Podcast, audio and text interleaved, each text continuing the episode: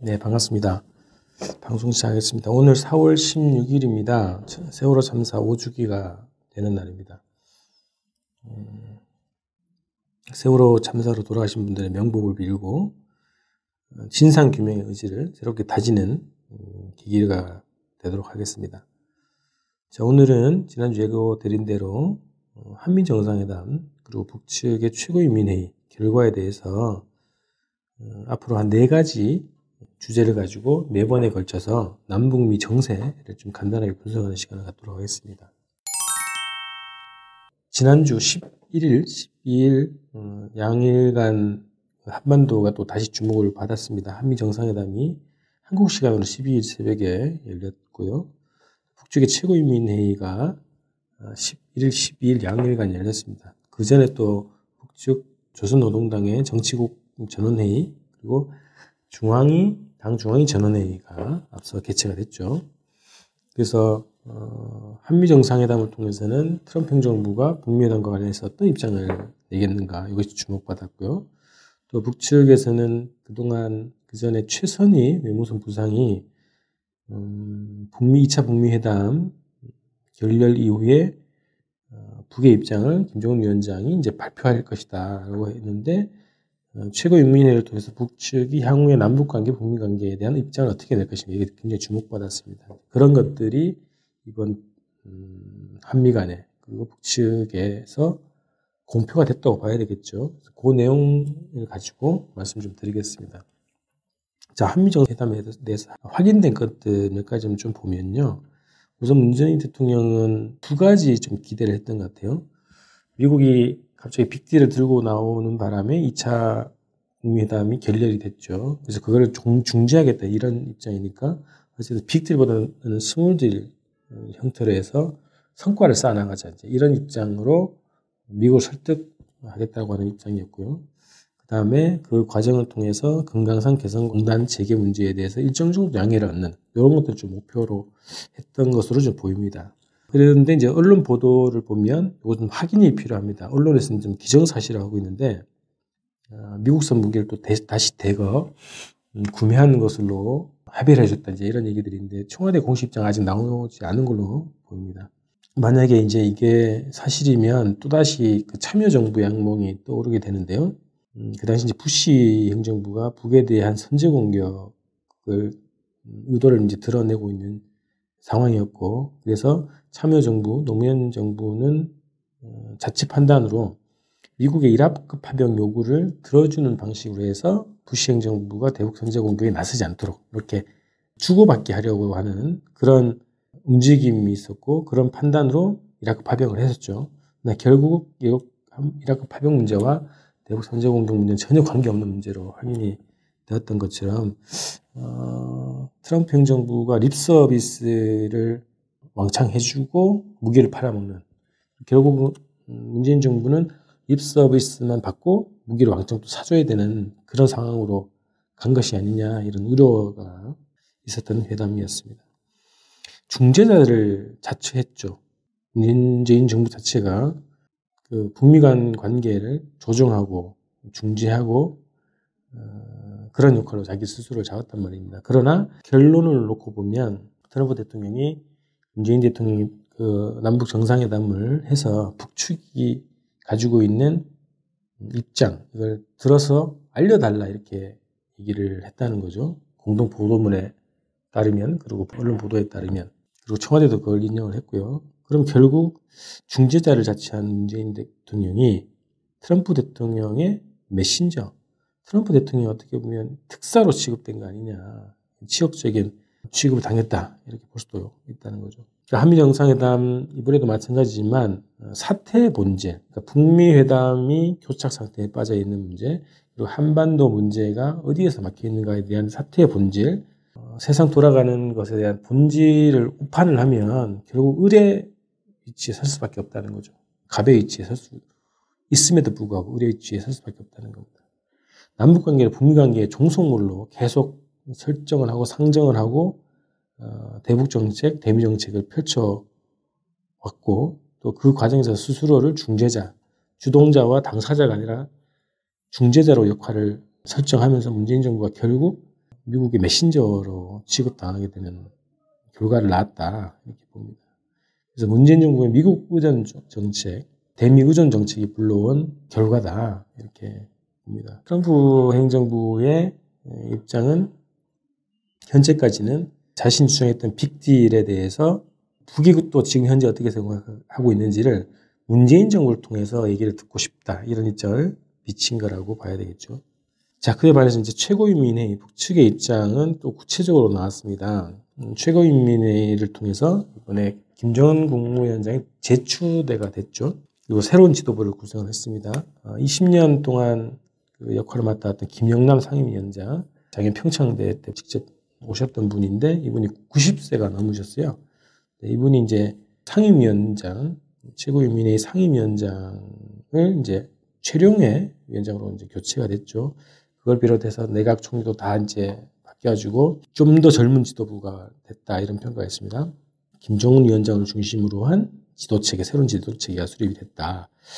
그리고 그 음, 지도부의 면면 그리고 분위기가 또 다시 쇄신된 과정을 또 보면 더 강해진 것이다.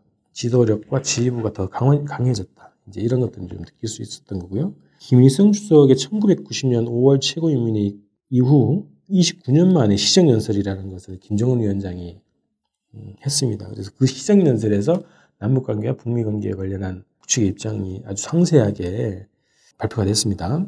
자, 아마 이제 그 이 북미 관계에 관련한 입장이 지난달에 최선희 북측 외무성 부상이 예고했던 김정은 위원장의 특별 생명 뭐 이런 내용이 여기에 다 담긴 것이다 이렇게 좀 판단이 됩니다. 자 남북 관계와 관련해서는 아주 좀 이게 강도 높게 좀 비판을 한 것 같습니다. 남조선 당국과 손잡고 북남 관계를 지속적이며 공고한 화해 협력 관계로 전환시키고 온결의가 한결같이 소원하는 대로 평화롭고 공동 번영하는 새로운 민족사를 써나가려는 것은 나의 확고부동한 결심이라는 것을 다시 한번 분명히 해둡니다. 그래서 남북관계 개선 문제, 판문점선언, 평양공동선언, 군사분야 합의서에 대한 철저한 이행에 대한 입장은 변함이 없다. 어, 확고부동하다. 이제 이런 것을 다시 천명을 했습니다. 그 다음에 남쪽 정부에 대해서는 이렇게 얘기했습니다. 초심으로 돌아와라. 작년 공동선언 했던 것처럼 초심으로 돌아와서 북남선언의 성실한 이행을 책임 있게 다 해야 된다. 이런 얘기를 합니다. 그리고 이 표현이 좀 아주 문재인 정부의 그 중재자론에 대해서 아주 비판한 건데요. 남조선 당국은 추세를 보아가며 좌고 우면하고 분주다사한 행각을 재촉하며 오지랖 넓은 중재자, 촉진자 행세를 할 것이 아니라 민족의 일원으로서 제정신을 가지고 제가 할 소리 는 당당히 하면서 민족의 이익을 옹호하는 당사자가 되어야 된다.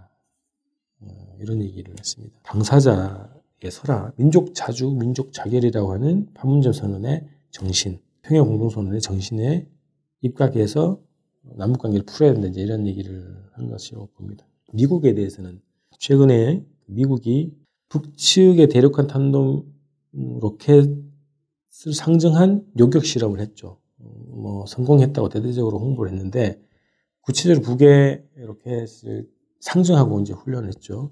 그런 훈련과 같은 그 군사 훈련들이 있었고 한미 군사 훈련도 실제로 이제 중단한다고 작년에 트럼프가 얘기했지 않습니까? 근데 다시 형태를 바꾸어서 이름도 바꾸고 규모도 바꾸어서 또 조용히 크게 언론 보도하지 않고 진행하는 방식으로 군사 연습을 재개했다는 거죠. 이것이 6.12 어, 공동성명을 위반한 것이다. 어, 그리고 그런 적대 행위들이 노골화되고 있다. 이것이 매우 불쾌하다. 이제 이런 입장을 밝혔습니다. 그리고 이런 표현이 있네요. 바람이 불면 파도가 일기 마련이듯이 미국의 대조선 적대시 정책이 노골화될수록 그에 화답하는 우리의 행동도 따라서게 되어 있다. 이런 거죠. 자, 이게 북미 관계가 북미 합의에서 밝혀진 대로 한반도 비핵화, 뭐 관계 개선, 평화 체제 이런 것들이 상호 상응 조치를 통해서 단계적으로 어, 진행하자 이제 이런 정신 아닙니까? 이거는 적대적 행위에 대한 상응 조치를 취하겠다는 거예요. 북이 행동이 따라선다. 미국이 적대 행위를 하면 그에 상응한 적대 행위를 상응 조치 취하겠다 이런 것들을 밝힌 겁니다. 자, 최근에 미국이 음, 계속 3차 회담 뭐 얘기를 하면서도 계속 그 압력을 넣고 있다는 거예요. 음, 그런 압력을 넣으면 자기를 굴복시킬 수 있다고 이제 오판하고 있다. 이렇게 평가를 하면서 미국식 대화법, 일방적으로 자기 요구만 들이밀려고 하는 미국식 대화법에 흥미가 없다. 이런 거고요. 그리고 대화를 뭐 얘기하면서도 적대 행동을 계속하는 것, 그것은 어리석고도 위험한 행동이다. 이렇게 평가했습니다. 그래서 공동성명은, 6.12 공동성명을 잘 이행하려면 건설적인 해법을 찾아야 된다는 거고요. 새로운 입장으로 어, 회담에 나와야 된다 이런 얘기입니다. 자 그리고 하노이 회담에 대해서 하노이 회담과 같은 수대 회담에 대해서는 할 의욕도 없다. 반갑지도 않다. 이런 입장을 했습니다. 그래서 2차 북미 회담에 대해서 이렇게 딱 평가를 내렸네요. 자, 이제 3차 회담을 미국에서 계속 요구를 하고 있는데 만약에 미국이 올바른 자세를 가지고 뭐 새로운 방법론, 빅딜이 아니라 빅딜 철회라는 얘기죠. 빅딜이 아니라 새로운 내용을 가지고 그리고 한반도 문제 해법에 대한 방법론을 가지고 오면 한 번은 더 해볼 용의가 있다는 거예요. 그러니까 이게 3차 정도까지는 해볼 용의가 있다. 이제 이런 겁니다. 더 이상 없다는 거겠죠. 3차에서 다 끝내자 이런 얘기로 들립니다. 그리고 제재 해제 문제 때문에 목이 말라서 미국과의 순회회담에 집착할 필요가 없다는 것을 생각하게 되었다. 이제 이런 거죠. 뭐 제재 해주든 말든 우리는 뭐 대화 하겠으면 하고 말했으면 말아 뭐 이런 입장인 것 같습니다. 그래서 미국이 기존의 어, 빅딜론이라고 하는 선무장 해제론, 리비아식 해법 이것을 공식적으로 처리하고 6.12 공동성명에 나와 있던 대로 관계 정상화, 평화 체제, 한반도 비핵화라고 그 정신에 맞게 그것을 구현하기 위한 방법론을 가지고 오면 회담을 한 번은 더 해줄 용기가 있는데 그거 없으면 뭐 하든 말든 관계없다 이런 겁니다. 그게 이제 북의 입장이죠. 시한까지 정했습니다. 올해 말까지는 인내심을 갖고 미국의 용단을 기다려 볼 것이지만 지난번처럼 좋은 기회를 다시 얻기는 분명 힘들 것입니다. 그래서 2차 정상회담에서 그 북측이 제안했던 영변 핵시설 일대를 불능하겠다고 하는 그 정도까지의 북측 입장에서는 아량 혹은 그 제안 자체를 이제 다시 미국이 받아가기는 어렵다 이렇게 딱 단정을 지었습니다. 어쨌든 시한 올해 말까지로 딱 정했습니다. 언론 일각에서는 이제 북한판 전략적 인내인지 이런 표현을 하는데 그렇게 표현한 건 정확한 표현은 아닌 것 같고요. 어쨌든 올해까지 미국이 6.12 공동성명의 정신에 맞는 안을 가지고 오면 대화할 용의는 있다. 그러나 2차 회담에서 북이 제안했던 것을 넘어서는 것까지는 더 얻어가기 어려울 것이다. 뭐 이렇게 좀 분석이 됩니다. 아주 구체적으로 이렇게 표현했습니다. 조미 쌍방의 이해관계에 다 같이 부응하고 서로에게 접수 가능한 공정한 내용이 지면에 씌어져야 나는 주저 없이 합의문에 수표할 것이며 어, 뭐 이런 표현이 있습니다. 어, 미국이 북측의 지향과 요구대로 어, 그 합의서안을 새롭게 가지고 오면 음, 주저 없이 서명하겠다 이제 이런 거 아닙니까? 그런 입장을 밝혔습니다. 명백한 것은 미국이 지금의 정치적 계산법 빅딜이라고 하는 그런 것을 고집하고 대북 제재에 매달리고 그러면 문제 해결의 전망은 어둡고 매우 위험할 것이다. 이렇게 했습니다. 요 표현이 지금 굉장히 좀 주목받던데요. 어, 마지막에 이렇게 표현했네요. 미국이 오늘의 관건적인 시점에서 현명한 판단을 내리리라고 기대하며 가까스로 멈춰 세워져 있는 이 조미 대결의 초점이 영원히 다시 움직이지 않게 되기를 바란다. 미국이 어쨌든 성적인 판단을 할 것으로 기대하면서 다시 대결 시대로 돌아가지 않기를 바란다든지 이런 어떻게 보면 정중한 경고라고 볼 수 있겠네요. 그래서 올해 신년사에서 새로운 길을 언급했는데 새로운 길을 앞으로 8개월이죠. 올해 말까지면 8개월 동안 유예했다고 보입니다. 어쨌든 새로운 길은 8개월 후에 드러날 것으로 보입니다. 그래서 두 가지겠죠. 하나는 어, 전쟁 어, 상태로 가는 새로운 길. 또 한테는 완전히 이전과 다른 북미 관계, 정상적인 북미 관계라고 하는 새로운 상황으로 가거나 두 가지 갈래의 길이 8개월 후에 보여질 것이다 이렇게 예상이 됩니다.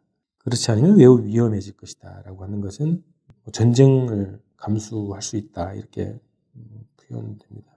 그래서 대화에 목매이지 않고 미국이 6.12 정신에 맞게 합의할 수 있는 안을 가지고 와야 회담을 할 수 있고 그렇게 되면 주저 없이 서명을 해서 새로운 북미 관계로 가는 거고 그렇지 않다면 위험한 상황, 음, 전쟁의 방식을 포함한 상황으로 갈 수 있다. 이렇게 경고를 한 것으로 보입니다.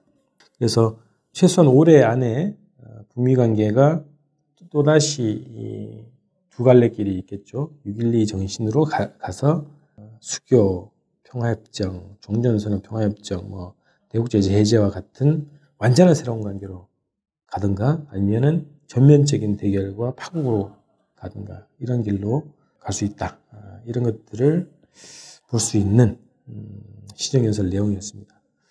자, 내일은 어, 문재인 정부에 어, 대해서 그리고 그 다음에는 트럼프 행정부에 대해서 그 다음에 남북관계 관련해서 이야기를 이어가도록 하겠습니다.